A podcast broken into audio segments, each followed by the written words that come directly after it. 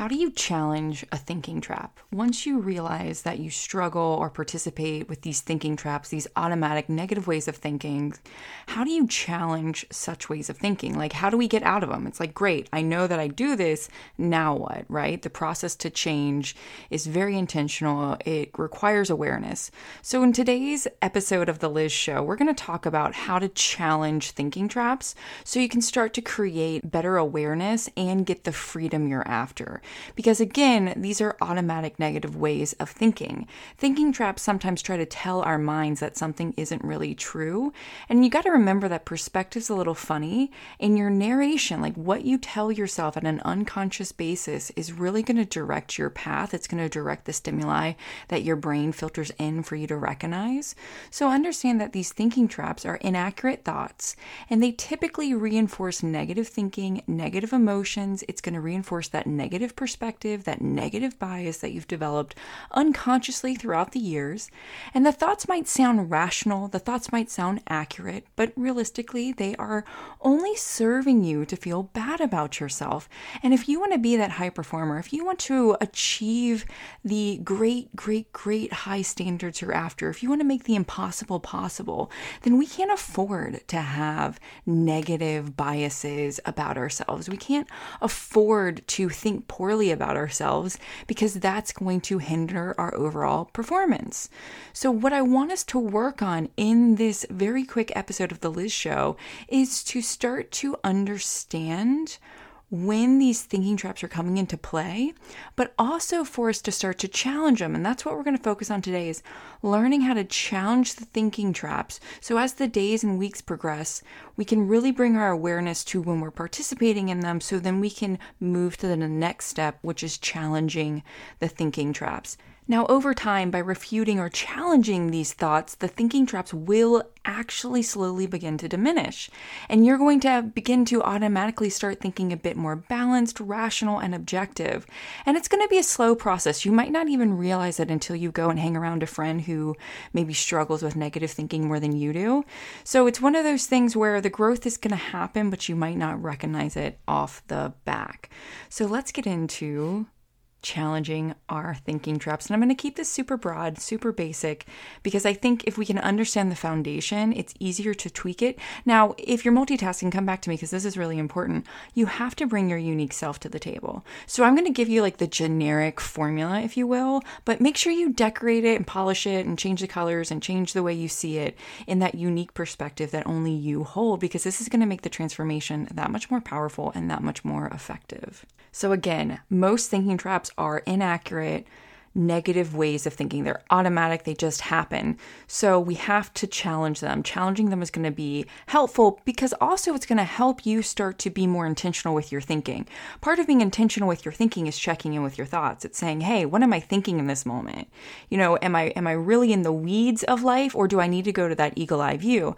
I tell my clients consistently that if you want to make objective and sound decisions, you have to always remain at that eagle-eye view, which takes self-control, it takes awareness, it takes intentionality, it takes practice, and it takes loving yourself and using that reflection and not beating yourself up when you're like, oh, I made the wrong decision again, but instead saying, like, okay, we can learn from this. Let's visualize how I'm going to do it in the future and move forward. Because you have to remember that our perceptions have enormous impact on our emotions and what we believe we can achieve. Perception can mean the difference between seeing something as a challenge and seeing something as a survival situation. So, I'm going to go through a quick process to help you start to challenge your thinking traps so that you can start to be more responsive and intentional and refrain from going towards that automatic negative way of thinking. Now, since it's automatic, it's going to take reflection to capture it. But if we can learn the framework and the structure, it's going to be easier for you to catch it. Like, think about it this way when you learn how to play golf, golf makes more sense to you. When you learn how to fish effectively, fishing seems more fun and it's more exciting because you understand the aspect of it. So it's really hard to catch something you're not aware or not really sure on. So I'm going to kind of teach you the games of challenging thinking traps because when we know the rules to the game, it's easier to play it. I hope that makes sense. So, number one, you want to identify the situation. You know, what just happened before you had a strong emotional reaction? Or what was your thinking that made you think you only had this or that option? Because sometimes it goes back to our childhood. Maybe mom only really ever gave you binary choices, or maybe dad only gave you binary choices. So, if that's going to be the case, then it's going to be easier for you to kind of see one or two options in the future. But what were your emotions like? Were you anxious? Were you angry? Were you feeling guilty, irritable, sad, shame, fear, and so forth? Or, or was it combination? Because we do have primary and secondary emotions. And so may, maybe it's like a mixture of a few. The next thing that you can do is rate the strength of your emotions. Some people find this effective. I haven't seen a lot of linear thinkers to see it effective, but just kind of take uh, awareness, take note of that emotion, and then identify the thought. You know, even articulate the thought, say it out loud, write it down. It's amazing how funny things sound or appear when we either write it down or we speak it out.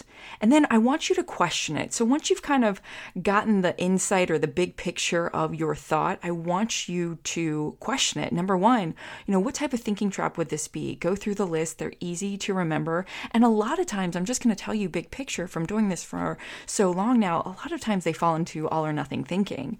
So take notice of that and then alter. But nonetheless, are, are you catastrophizing? Are you doing all or nothing thinking? Are you are you um, saying that your feelings are facts? And you know, I have that free quiz, what thinking trap is limiting your performance on my website elizabethlouis.com that scores you in the 17 the most common thinking traps. So you really have no excuse to not know what your main thinking trap is because I've created a quiz that's going to tell you and it's so accurate, it's crazy. So please take that quiz. It's free and it's going to help you get ahead of what your thinking traps are because once you know them, then you can move into challenging them. So go and take that quiz. It's at elizabethlouis.com, and Louis is L O U I S. So let's go back to those questions. Once you realize what you're participating with, once you realize, like, oh my goodness, I just did all or nothing thinking, or man, I'm seeing my emotions as absolute facts right now, then you can kind of make that calibration and use these questions. Number one, do I have enough information to support my conclusion? You know, what's the evidence for this? Where can I prove this to be true? Is this thought a habit of mine? In other words, is this one of those automatic negative ways of thinking that I think like? Does my mom do, do this? Does my dad, my brother, or so forth do this a lot? Like, is this a habitual way of thinking? Is is this way of thinking what I've been exposed to throughout the years where I just automatically think this way? I'm not putting much thought or effort. It's just my assumption and moving forward. And and when you do that, it's it's your brain on autopilot mm, we're not very effective on autopilot. You know, the other thing you can do, especially if you have trauma in your past, is let's go there. Let's go to that worst case scenario. So, whatever you're catastrophizing, let's go there. If this worst thing that I'm seeing in my mind's eye were to happen, how would I deal with it? And have I dealt with situations like this before in my past? Or do I have the skills today that could help me maybe show up as that higher version or my ideal self or my best version? And another thing you can say is, what would I tell a friend? What would I tell that thing that I love the most? And how would I talk to that thing? Because, you know, as you navigate these thinking traps, it's so important you give yourself that love, that compassion. The other thing you want to do is start to generate alternative responses. You know, once you identify the thinking trap, and again, the free quiz of what thinking trap is limiting my performance is on my website, elizabethlouis.com. ElizabethLouis.com. Go there, take it. It's going to be so much fun. It's really quick. It'll take five minutes or less, but you'll get a score of 17 thinking traps. So you will get scored on how often or likely you are to participate in 17 of the most common thinking traps. So once you've identified your thinking traps, once you're able to identify you're in a thinking trap, then you want to start to challenge the thought. And we've gone through those questions, you know, where's their evidence? How can I support this to be true? Is this a habit of mine? If this was worst case scenario, how would I deal with it? And how would I talk to a friend about the same situation? Once you go through those questions, now generate alternative thoughts. Like really really leverage expansive thinking because I'll tell you, the more you can encompass expansive thinking into this process, the, the more likely you are to create neuroplasticity. Neuroplasticity works most effectively when we think expansively because it like radically shakes up our neurons, you could say, and will create those new pathways. And if you continue to think expansively, if you continue to challenge yourself and find those alternative responses, then you really start to gain more and more freedom because the world is your oyster. You know, we say that a lot. I like to say the world's your your science lab. Like go experiment, go have fun, go go change your beliefs. You know, if you really believe something is true, you're going to see that it happens and that you can find it in the world. You are only limited by your visions.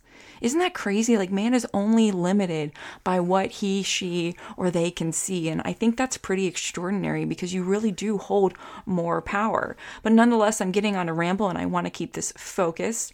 So once you've identified and we're able to challenge, generate as many alternative responses as you possibly can, use that expansive thinking, and then come back to that emotion if that did work for you. You can re rate your emotion and you can go from there.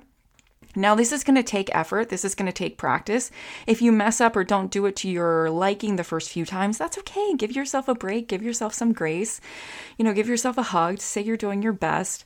And in the next episode, we're going to talk about distancing yourself through thinking traps. So, some neuroplasticity techniques that you can use to leverage that change and really start to grow your awareness and create new pathways so you stop participating in those automatic negative ways of thinking. Are they going to be forever gone? Probably Probably not, but the goal is to distance and challenge and start to get further and further and further away from the dock. You know, if you have 4,000 thinking traps in a day and we can get you to 3,500, that's success. And if we can get you then to 1,200, that's amazing. And then if we can get you to having three or four throughout the day, that's really successful. And that's going to have some emotional maturity and awareness and just brilliance all around when you get there. So if you liked this episode, thank you for listening and please share it to one friend. Make sure you go to elizabethlouis.com to take that free quiz to identify what thinking trap is limiting your your performance. And thank you so much for listening to The Liz Show. And remember, you can make anything possible. I believe in you. I've seen people make the impossible possible every day. You can do this. I am rooting for you. And thank you so much for listening. Have a great one, guys.